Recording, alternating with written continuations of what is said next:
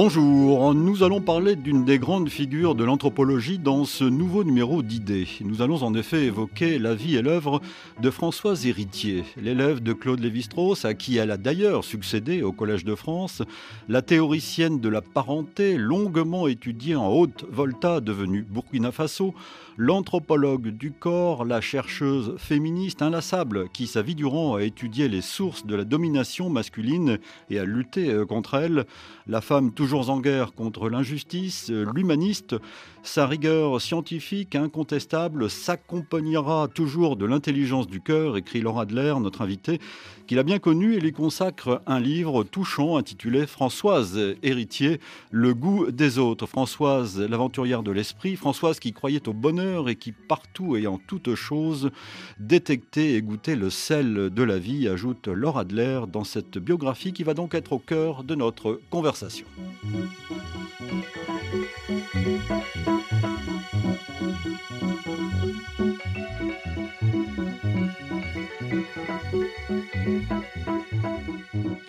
Bonjour Laura Adler. Bonjour. Je suis ravi de vous retrouver à ce micro. C'est l'intervieweuse interviewée aujourd'hui. Oui, c'était difficile. Mais non, vous, serez clément avec moi. Ça va bien se passer. Euh, dois-je rappeler que vous êtes journaliste, historienne, écrivaine, auteur de nombreux livres sur les femmes, euh, notamment, mais pas que, productrice, euh, femme de radio sur France Inter et France Culture, et même sur RFI, vous m'avez dit, hein, vous m'avez rappelé cela. Oui, j'ai eu la chance de travailler dans votre belle maison. Et vous avez connu Françoise Héritier? Oui, je l'ai connue quand j'étais très jeune, quand j'avais 18 ans, que je débarquais à Paris, que je connaissais personne et par l'intermédiaire de mon amoureux de l'époque, euh, qui faisait lui-même des recherches d'ethnologie et d'anthropologie, et qui se destinait à partir en Afrique, euh, j'ai rencontré Françoise Héritier à un moment où ça n'allait pas fort pour moi. J'avais l'impression que j'arriverais jamais à rien. En plus, j'étais entourée de tas de gens très intellectuels, très doués, euh, déjà très inscrits dans la société. Et elle m'a donné, quelquefois c'est un prof de philo ou un prof de français qui tout d'un coup vous donne l'élan et l'énergie de croire en vous. Et c'est elle qui m'a dit, mais si, il faut que tu fasses des études, mais si, il faut que tu crois en toi, mais si, il faut continuer. Donc voilà. Cela vous a porté chance, Laura Adler? Je sais pas si ça m'a porté chance. Marrainé par Laura Adler, par euh, Françoise Héritier. Mais en tout cas, c'est vrai qu'il y a des gens très importants, chaque, enfin, pour chacun d'entre nous. Je pense que il y a des gens qui peuvent vous donner le coup de pouce qui fait que bah, vous n'allez pas laisser tomber. Laura Adler, vous écrivez euh, à propos de Françoise Héritier qu'elle était une penseuse qui a toujours réfléchi de manière non occidentale. Cela veut dire quoi?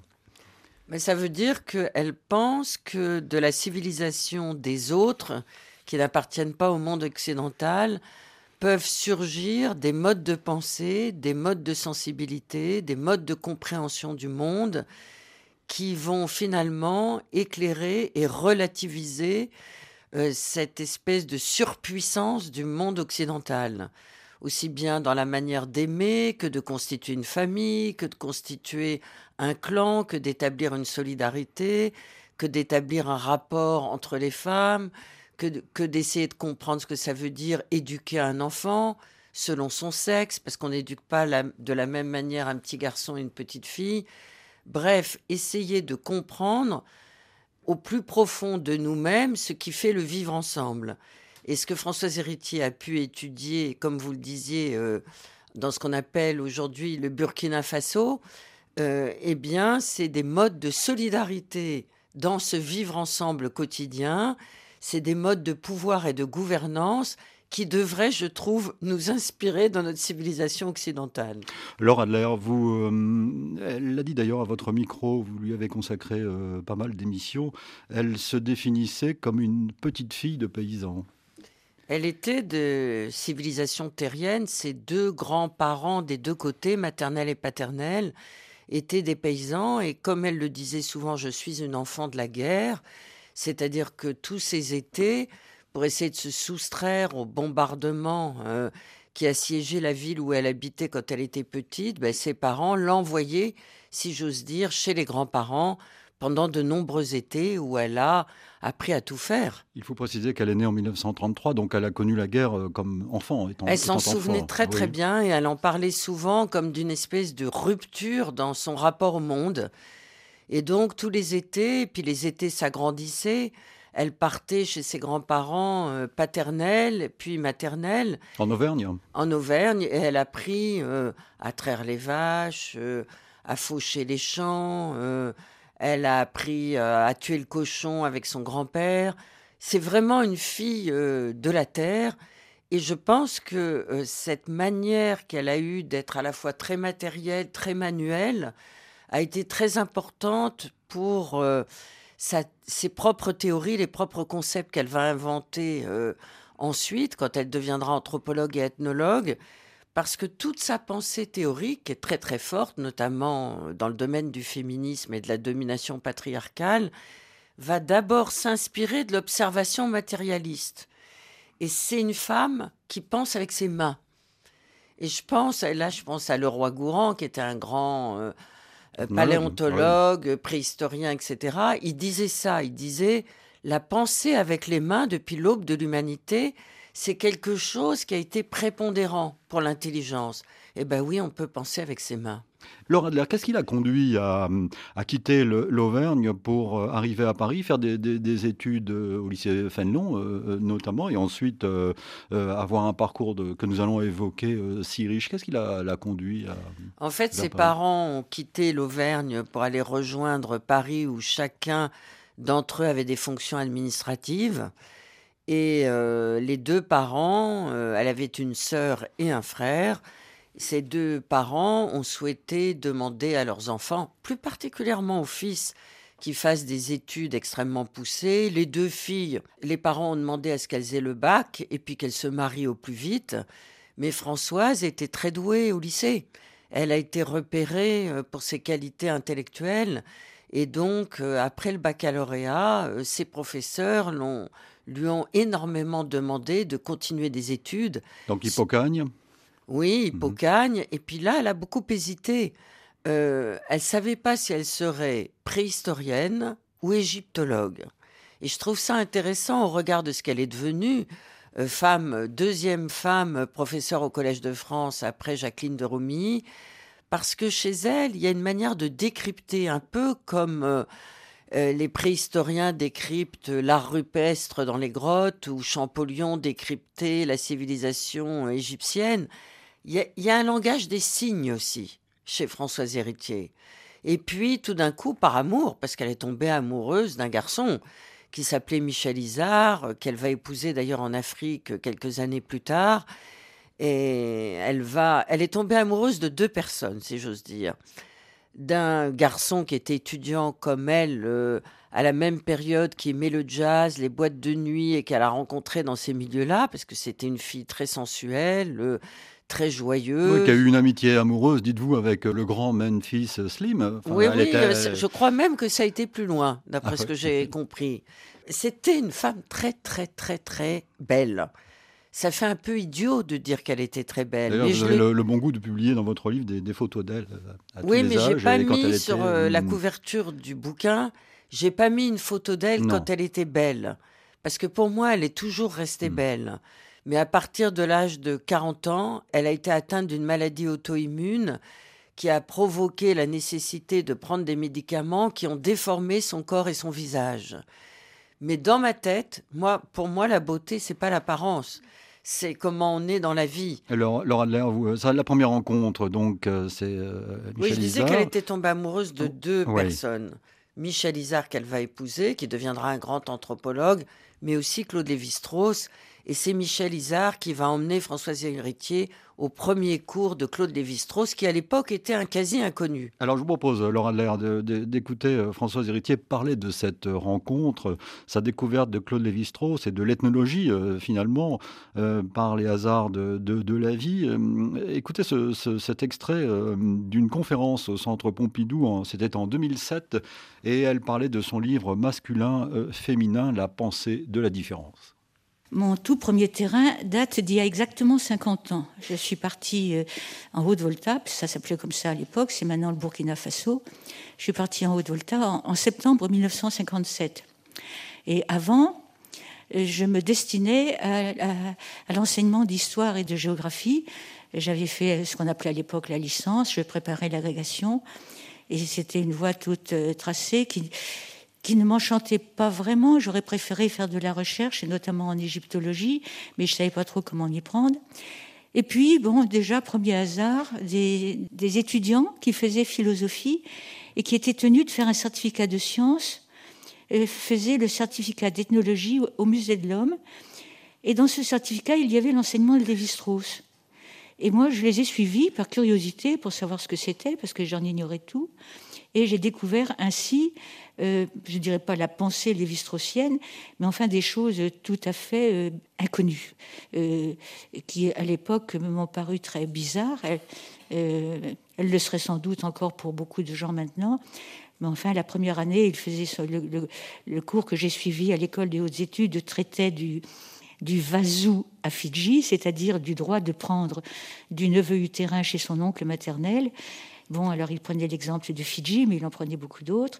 La deuxième année, il parlait de la chasse aux aigles chez les Idatsa. Enfin, vous voyez, c'était des choses extrêmement désorientantes euh, pour quelqu'un qui faisait de l'histoire et de la géographie classique, qui apprenait le règne de Louis XIV et les victoires de Napoléon. Donc, on était, euh, j'étais dans quelque chose de tout à fait différent. Et ça me plaisait. Les hasards de la vie, euh, Laura Blair. Les hasards de la vie, mais aussi la découverte de l'inconnu. Françoise Héritier vient de le dire. Moi, je suis très émue d'entendre sa voix parce que je trouve qu'elle a une très belle voix. et elle l'aura jusqu'à la fin de sa vie. Elle a la voix de l'étonnement, du désir de la découverte et elle vient de dire l'inconnu.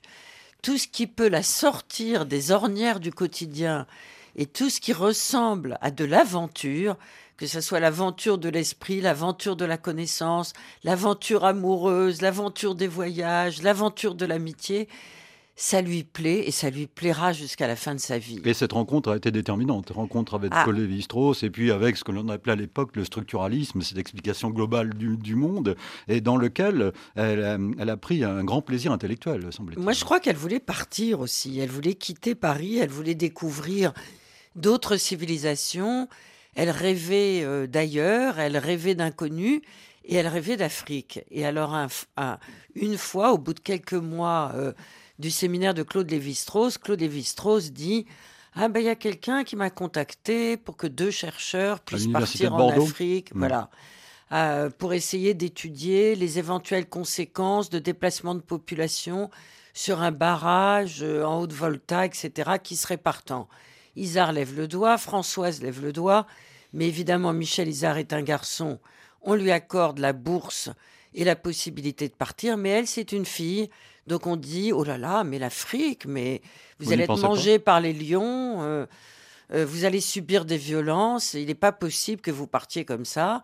Et comme euh, elle comprend que c'est parce que c'est une fille qu'elle ne peut pas partir, elle va demander au, Centre national de recherche scientifique des preuves et puis qu'ils lui disent et qu'ils lui écrivent que c'est parce que c'est une fille et ils veulent pas le faire. Et donc, ils vont trouver le prétexte que c'est parce qu'elle n'a pas de diplôme de géographe. Et eh ben, elle le passera en quelques mois.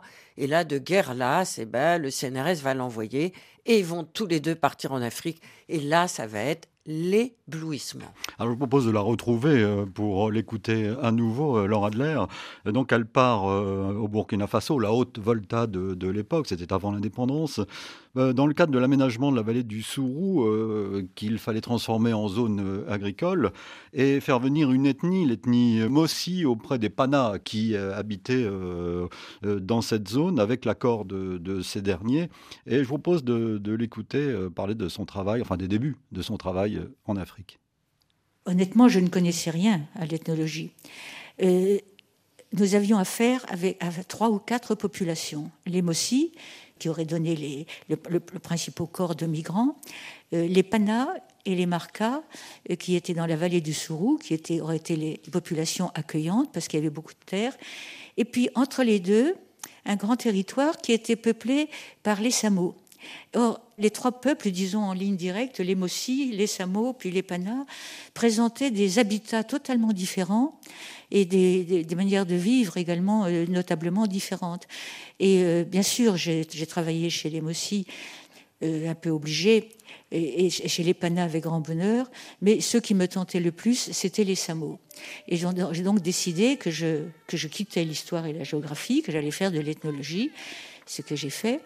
Euh, et, que je reviendrai travailler chez les Samo. Et là, ça a été un coup de chance inouï, parce que cette population-là possède un système de parenté et un système d'alliance dont on ignorait qu'ils étaient pratiqués en Afrique. On ne les connaissait que dans des tribus indiennes d'Amérique du Nord. Alors notamment, c'était, euh, ils possèdent un système qu'on appelle de type Omaha, et ça, ça a été, disons, la grande chance dans, toute cette carrière intellectuelle, parce que euh, ce système m'a ouvert les yeux, donc a commencé à me poser des questions sur le rapport des sexes.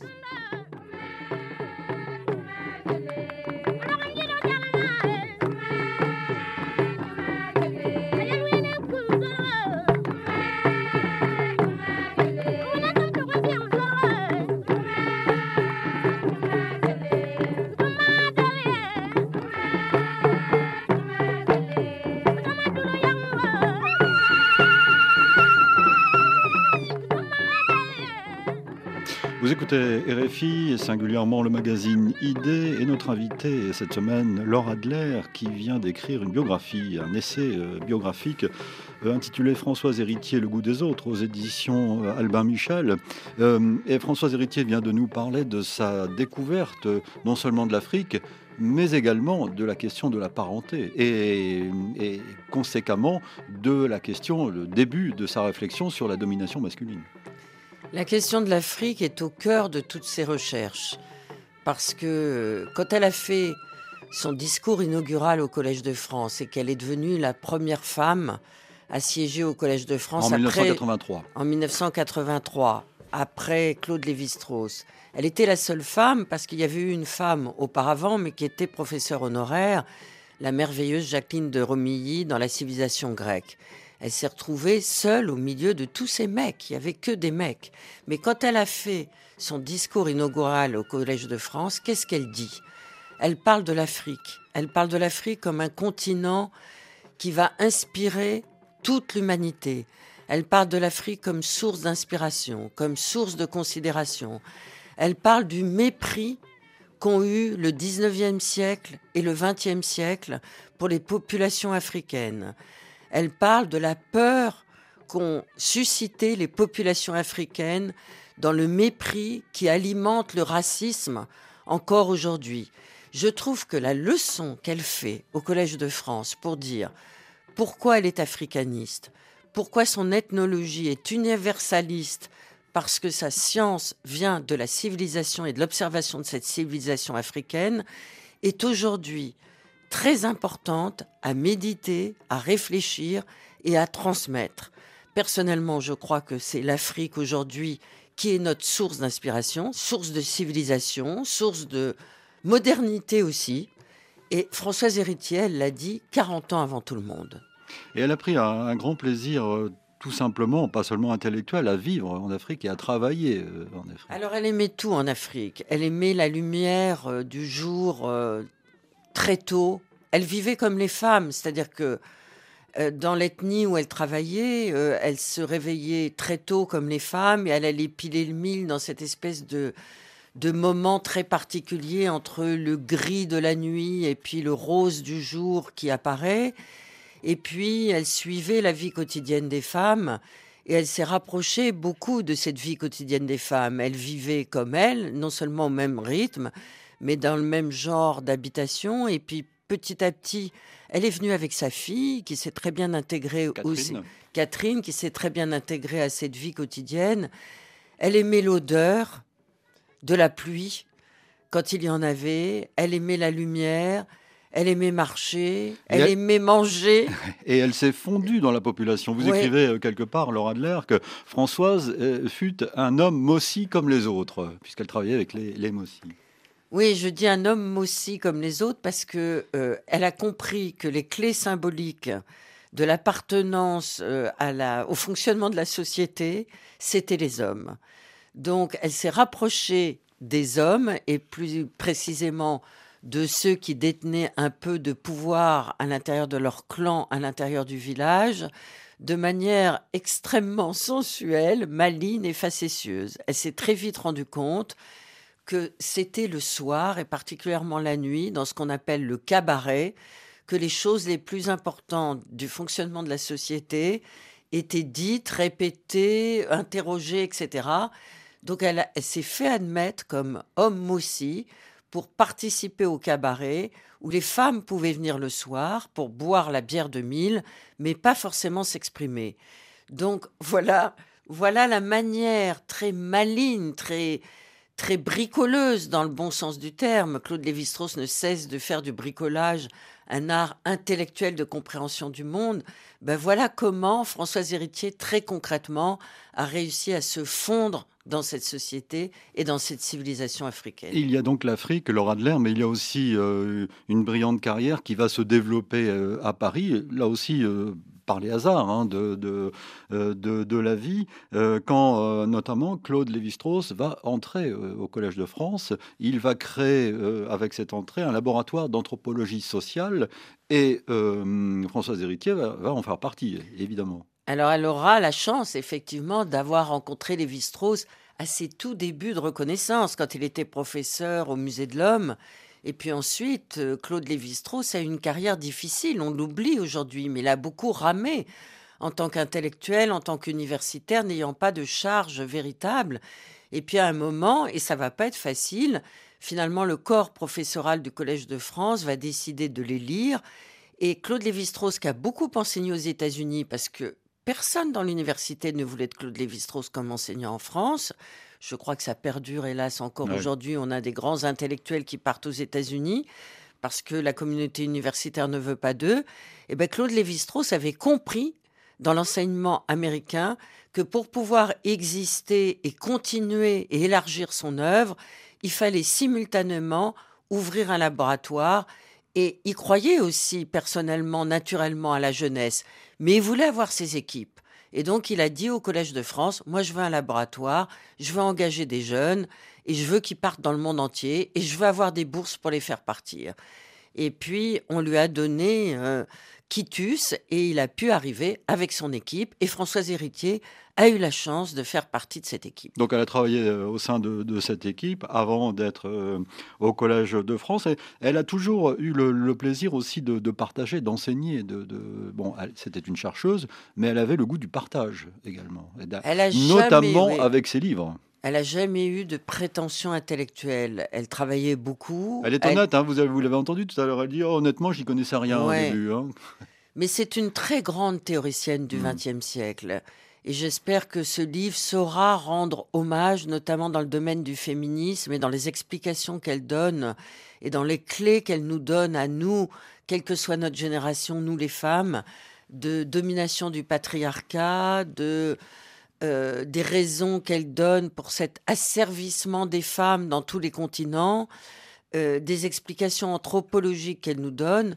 Elle cherchait beaucoup, mais elle cherchait pas pour euh, pour écrire uniquement des livres théoriques et enseigner au Collège de France.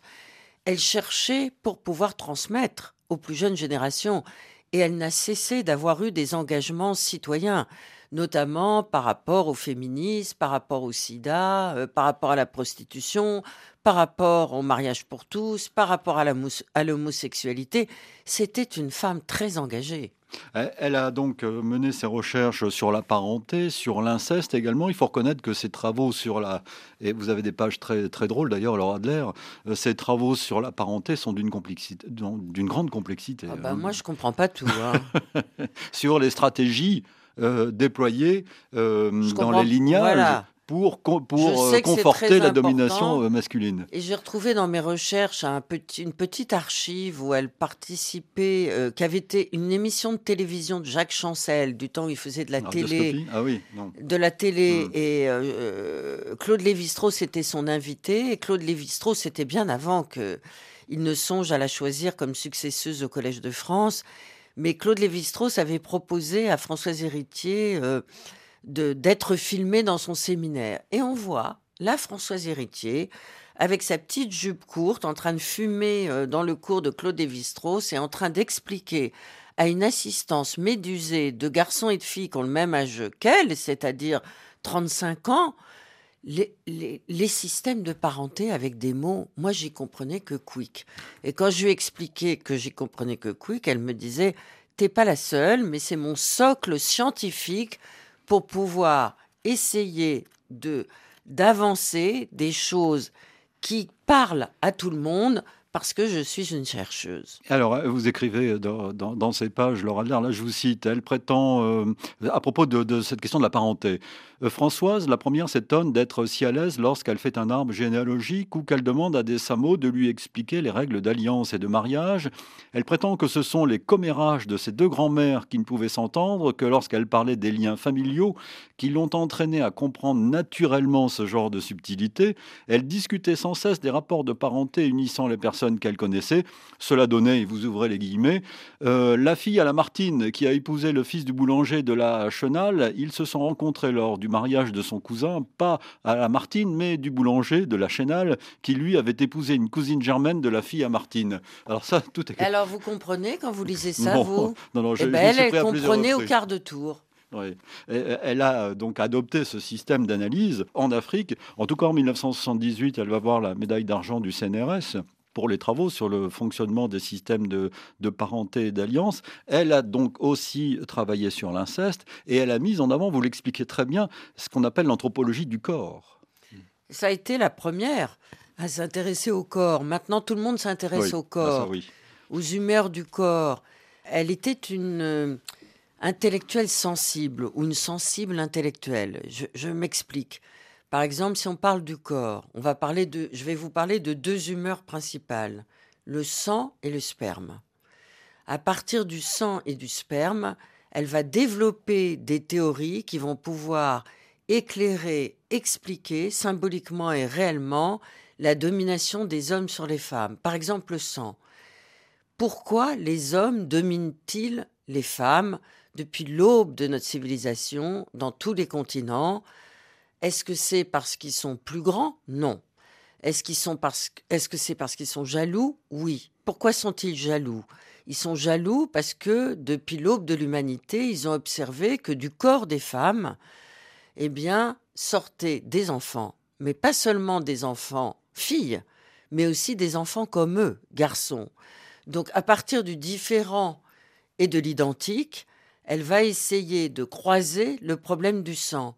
Pourquoi donc les femmes, se demandent les hommes, fabriquent de l'identique et du différent? Pourquoi nous, on, serait inférieur à elles? Il faut donc qu'on les surveille, qu'on les domine pour essayer de réguler cette fabrication d'identique et de différent. Notre supériorité à nous, les hommes, dit Françoise Héritier, après avoir analysé euh, euh, l'importance des fluides corporels, c'est que nous, les hommes, notre sang, il coule uniquement quand nous le voulons, quand nous l'avons décidé, c'est-à-dire quand nous nous adressons euh, au combat contre des adversaires, eh bien, contre nos ennemis, nous pouvons faire couler le sang, le, le nôtre ou celui de l'adversaire. Ou quand nous allons chasser, du sang coule de l'animal, mais du sang peut couler aussi du nôtre. Tandis que, pour nous, pauvres femmes, eh bien le sang coule involontairement parce que tous les mois, nous sommes rappelés à notre pauvre sort de femme, puisque les menstrues, ce sang-là, il s'écoule de nous involontairement. Donc, nous sommes des inférieurs. Vous voyez comment elle peut croiser les choses. Ah, je propose de, l'écouter euh, à nouveau, Laura Adler, euh, parler justement sur cette question des mythes innombrables et universels sur la place des hommes et des femmes et les règles de la procréation. Elle euh, reprend un mythe qui court en Afrique de l'Ouest et qu'elle connaissait fort bien. Écoutez-la. Euh, je prends un mythe d'Afrique de l'Ouest parce que celui-là, je l'ai moi-même rencontré sur mon terrain, mais on le trouve pratiquement dans toutes les sociétés d'Afrique de l'Ouest. Alors ce mythe est un mythe assez drôle, tout compte fait, parce que ce sont des gens qui ont beaucoup d'humour. Il raconte que la divinité suprême a créé à l'origine deux populations différentes, une population d'hommes et une population de femmes, qui chacune vivait de son côté, avait exactement les mêmes appétits, les mêmes compétences, les mêmes aptitudes, les mêmes droits, etc. Bon, mais chacun vivait de son côté sur une portion de terre. Et euh, les femmes faisaient des filles semblables à elles-mêmes, et les hommes faisaient des garçons semblables à eux-mêmes. Donc tout se passait très bien. Mais ils se rencontrent parfois sur des terrains de chasse. Et donc là, les hommes découvre, alors là le mythe n'explique pas, ne s'attarde pas sur la façon dont ils le découvrent, découvre qu'ils peuvent se servir des corps des femmes d'une manière qui procure du plaisir et qui n'a aucun, intérêt par ailleurs, puisque c'est pas du tout procréatif, puisque eux-mêmes font leur propre fils. Donc, euh, ils copulent allègrement, jusqu'au moment où Dieu, euh, la divinité suprême, s'en aperçoit, convoque sa création et leur dit Je n'ai pas voulu cela, euh, vous allez retourner chacun de votre côté et vivre comme je l'ai voulu. Et pour être certain que vous ne franchissez pas la barrière, j'étale des feuilles sèches entre les deux communautés, comme ça, si quelqu'un cherche à passer, je l'entendrai. Bon. En fait, les hommes sont malins et ils vont retrouver les femmes la nuit en mouillant les feuilles sèches à l'aller comme au retour. Et comme la divinité s'en aperçoit, elle les, convoque à nouveau une deuxième fois et elle leur dit euh, J'aurais beau faire, maintenant que vous avez découvert cette chose, vous ne voudrez pas céder là-dessus. Eh bien, c'est entendu, désormais vous allez vivre ensemble et vous vous apercevrez que ce n'est pas drôle du tout, parce que le monde que je vous avais créé était un monde euh, harmonieux et qui aurait bien fonctionné pour tout le monde, mais là, vous allez voir, vous aurez des difficultés. Mais en plus, comme ce sont les hommes qui ont le plus euh, trahi ma pensée, eh bien, euh, ce sont eux qui seront le plus punis. Je leur enlève une de leurs, une de leurs prérogatives, et désormais, ce sont les femmes qui feront les fils des hommes. Donc, vous voyez, c'est par un mythe et par une faute primitive qu'on explique pourquoi les femmes font les enfants des deux sexes.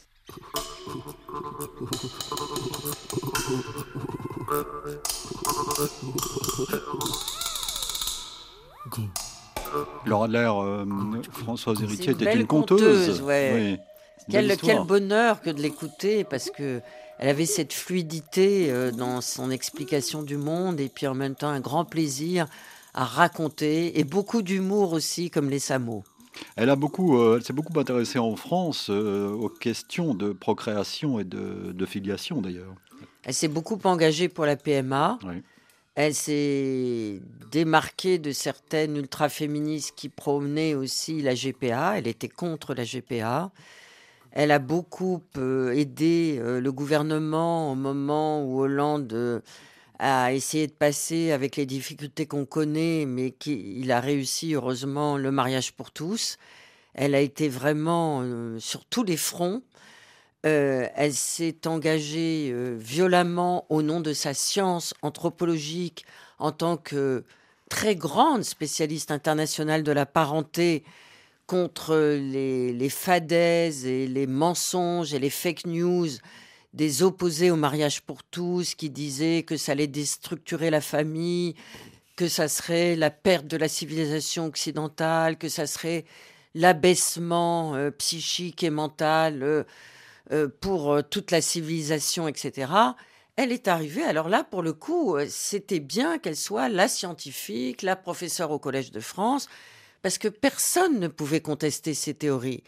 Mais elle disait de manière extrêmement simple, délicate et en même temps argumentée que toute famille, par définition et par essence, est une construction.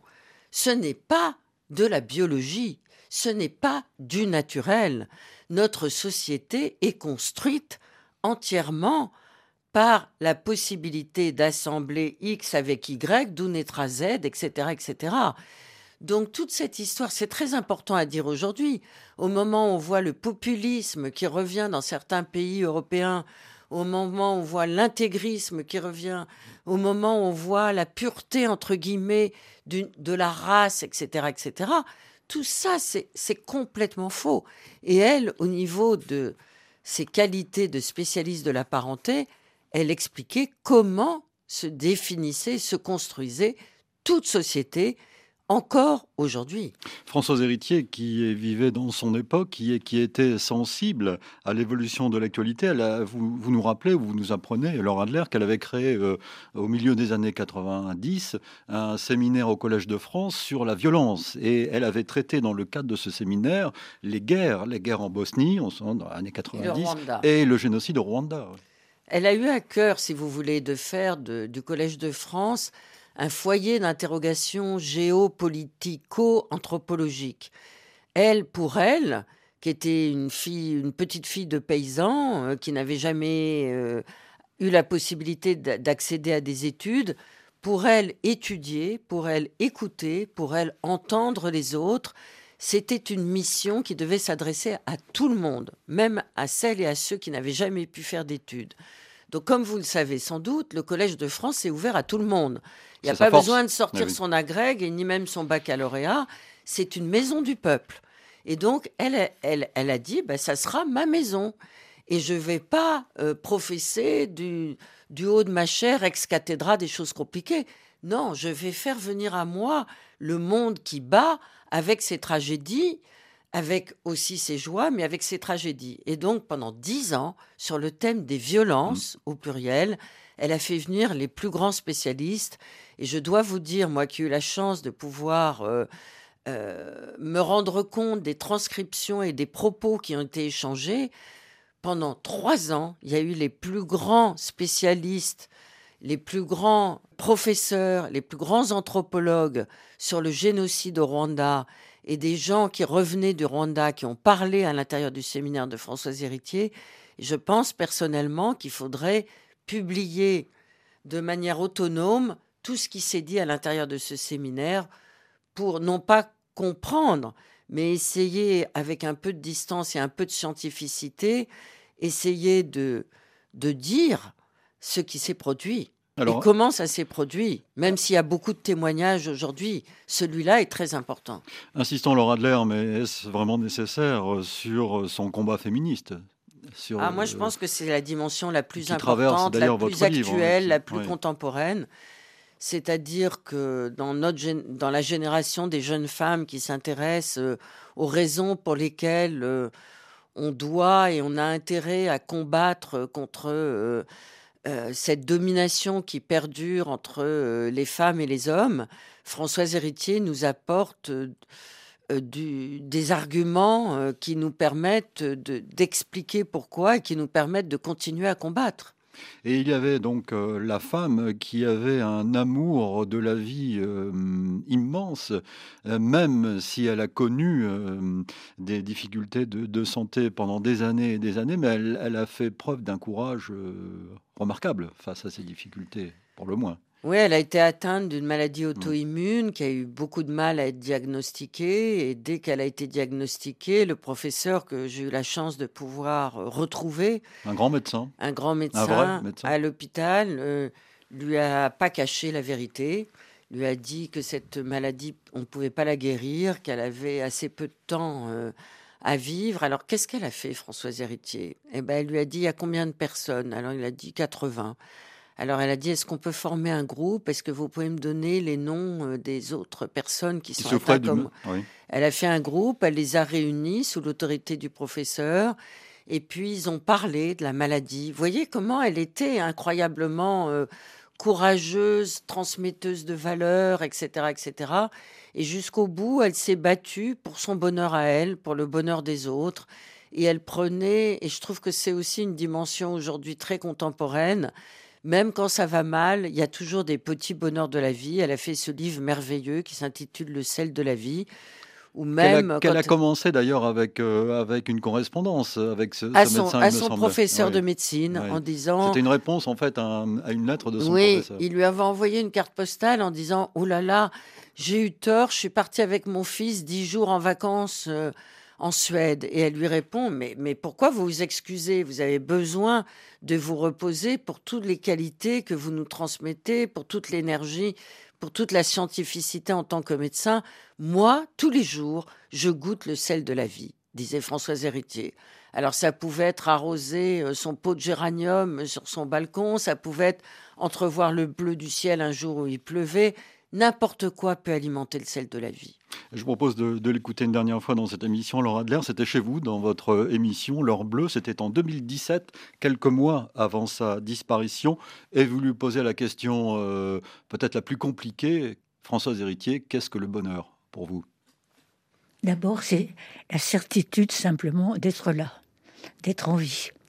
Je, dois le dire quelque part, il n'y a pas de plus grand bonheur que de s'en rendre compte qu'on est là, qu'on respire et que on peut observer l'immensité de la nature. Donc se sentir vivant et participer de la nature, ça peut paraître un peu, un peu simpliste, mais je crois pour moi, c'est l'essence même du bonheur. Alors, ce, ce qui m'a intéressé, en fait, ce n'était pas tellement d'essayer de, de faire un livre discursif en expliquant les mécanismes des émotions, par exemple. Non, j'ai, voulu, et c'est venu très naturellement, ça coulait de source. Le temps de l'écriture de ce livre, c'était une merveille. J'avais l'impression que ça venait tout seul. Et, et, et c'est simplement de faire l'inventaire, un inventaire à la fois secret que je rends public et nécessairement incomplet de toutes les petites choses au fil des jours qui nous constituent, parce que le fond de, le fond de ma pensée en faisant ce livre, c'est pas seulement qu'on est là extérieur et que des émotions nous arrivent à travers des objets, c'est que ce qui se passe sous nos yeux et ce à quoi nous réagissons, c'est les éléments et les strates constitutives de notre moi le plus profond.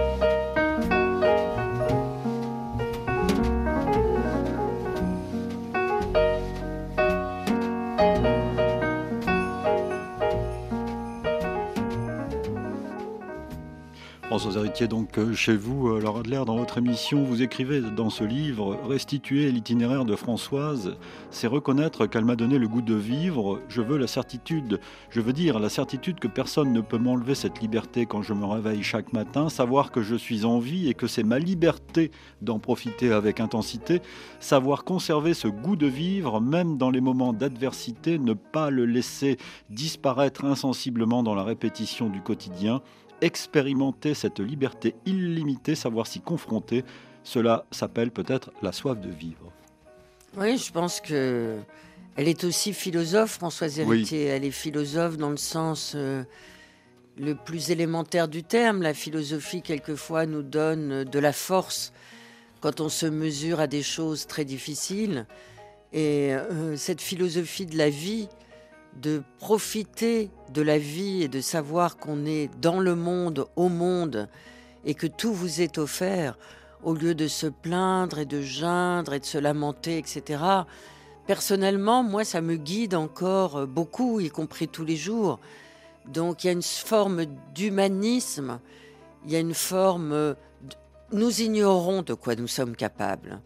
Et je trouve que Françoise Héritier, à travers son itinéraire, à travers ses engagements, elle nous donne aussi cette leçon très modeste mais très profonde de croire en nous-mêmes, chacun d'entre nous. Est-ce qu'elle a aimé le jazz jusqu'au bout? Parce que vous insistez. Elle a aimé le jazz jusqu'au bout. Elle, elle je pense que je pense qu'elle a eu une très belle vie, même si sa vie a été compliquée par la maladie et par les hommes qu'elle a aimés et qui l'ont beaucoup quittée. Mais euh, sa vie aurait été différente si elle avait vécu euh, un amour avec euh, un jazzman américain. Slim, par exemple. Mais jusqu'au bout, tous les soirs, elle écoutait du jazz en buvant son petit whisky. Et pour elle, euh, c'était le bonheur. Bah oui, c'est une forme de bonheur. C'est ça que je trouve formidable avec Françoise Héritier, c'est non seulement la qualité évidemment de son travail euh, de, chercheuse, mais euh, sa volonté de vivre parallèlement. Elle n'a jamais été une chercheuse dans sa tour d'ivoire. Elle a toujours vécu avec les difficultés de la vie, notamment sur le plan sentimental. Elle a vécu. Elle a vécu, elle a eu des amants, elle a eu deux maris. Ça s'est pas forcément bien passé avec les maris, mais ça s'est mieux passé avec les amants. C'est souvent le cas. en tout cas, euh, euh, dans une littérature théâtrale du 19e siècle, c'est souvent le cas. Mais en tout cas, euh, Françoise Héritier a eu des amants. J'ai pas pu tout dire dans le bouquin parce que j'ai fait ma petite enquête sentimentale et j'ai trouvé un des amants très connu aujourd'hui, mais qui m'a demandé de garder le secret. Donc elle a encore eu beaucoup plus d'aventures sentimentales qu'il n'y a dans le bouquin. Et cette euh, soif de vivre sensuelle pour essayer de comprendre le monde, ben pour moi aussi c'est une grande leçon. Est-ce qu'elle a finalement euh, été euh, intégrée dans le monde de la, de la recherche, parce que ce fut un combat aussi pour elle de s'intégrer même au plus haut niveau, Collège de France, euh, École des hautes études. Il a fallu qu'elle se batte. Vous, euh, vous publiez Alors elle n'a jamais rien cherché. elle n'a jamais rien. Elle n'a pas voulu combattre pour sa reconnaissance. Mais bon. Euh, elle a été, elle a eu la, vous l'avez dit tout à l'heure, elle a eu la grande médaille du CNRS quand elle était très jeune. Ensuite, sans qu'elle l'ait demandé, en faisant beaucoup de jaloux autour d'elle, elle est devenue la première femme euh, professeure euh, au Collège de France. il y a eu des polémiques hein, à ce moment-là. Ouais, ça a été très polémique. Elle a continué son travail euh, à la fois théorique et d'engagement citoyen sur tous les fronts. Je pense personnellement qu'elle n'est pas assez reconnue aujourd'hui. C'est elle qui a choisi Philippe Descola, qui est un très grand anthropologue que vous avez reçu à plusieurs reprises ici dans cette émission, très grand anthropologue, mais je pense qu'aujourd'hui, elle n'est pas reconnue à sa véritable valeur.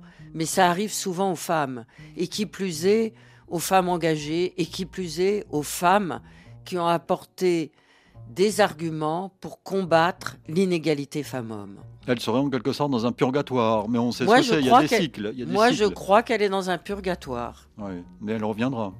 je, euh, l'espère, et je l'espère, et j'espère qu'avec ce modeste livre, ça sera une toute petite pierre pour alimenter le feu du désir de connaître Françoise Héritier, sa vie, son œuvre. Merci Laura Adler, votre livre que je recommande, qui est très attachant, on y apprend plein de choses et il a un côté humain euh, notable. Biographie et témoignage donc sur cette femme brillante et attachante euh, s'intitule Françoise Héritier, Le goût des autres. Il est publié aux éditions Albin Michel. Merci Laura Adler. Merci à vous. Ça s'est bien passé, vous avez vu Bah oui. Je reviendrai si vous voulez. Avec plaisir. Idée réalisée évidemment par Vanessa Rovensky. Je vous rappelle que vous pouvez écouter réécouter euh, tous les numéros d'idées, à commencer par celui-ci sur le site de la radio, www.rfi.fr et votre moteur de recherche préféré en tapant par exemple Idées RFI. Nous vous donnons rendez-vous samedi prochain pour une semaine d'actualité et dimanche pour de nouvelles idées. Dans un instant, un nouveau point sur l'actualité du monde sur RFI.